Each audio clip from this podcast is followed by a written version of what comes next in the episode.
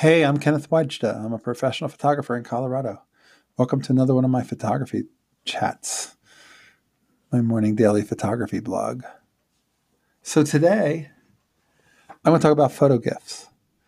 You know, I'm piggybacking off of yesterday's talk, but this is the season where people get stressed out over photo gifts, or not over photo gifts, over gifts.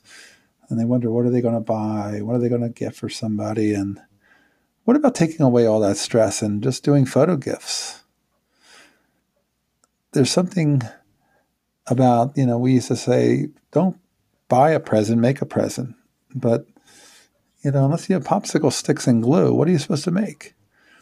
But if you're a photographer, you've got the perfect situation. You can go get your photograph that is your favorite from the year, whether it's something in nature or something that is just really meaningful to you.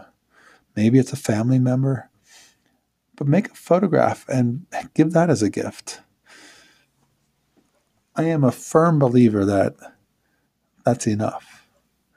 I know so many people who say, Well, I'm not sure if that's enough. I need to get something else too. And it's like, you don't. We have come up in a consumer culture that says you need a pile of gifts, and you don't. You need one gift that is heartfelt and not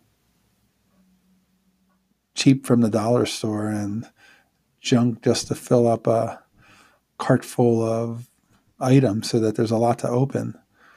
Make one gift, one gift that you made. And that's a gift that really means a lot to somebody because you created it. It didn't exist because of anyone but you. And it doesn't have to cost a lot of money. You could shoot with a digital camera and make a print at a local lab, and it'll cost you pennies, literally. And then I'm a big fan of finding picture frames at local thrift stores and yard sales. You can find them at yard sales for 25 cents. And one of my favorite looks is a chestnut brown frame, four by six or five by seven, for a black and white photograph. I think it's just a perfect combination. No matte needed. But whatever your taste, pick something that reflects what you like and make a photo gift and don't spend thousand dollars and get yourself into holiday debt. Don't play the guilt game of I've got to get more. You don't.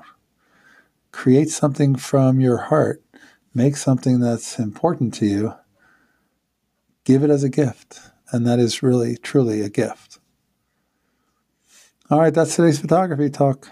If you're enjoying these, hit the subscribe button, share it with friends, or write a review, and I'll be back tomorrow with another photography chat for you.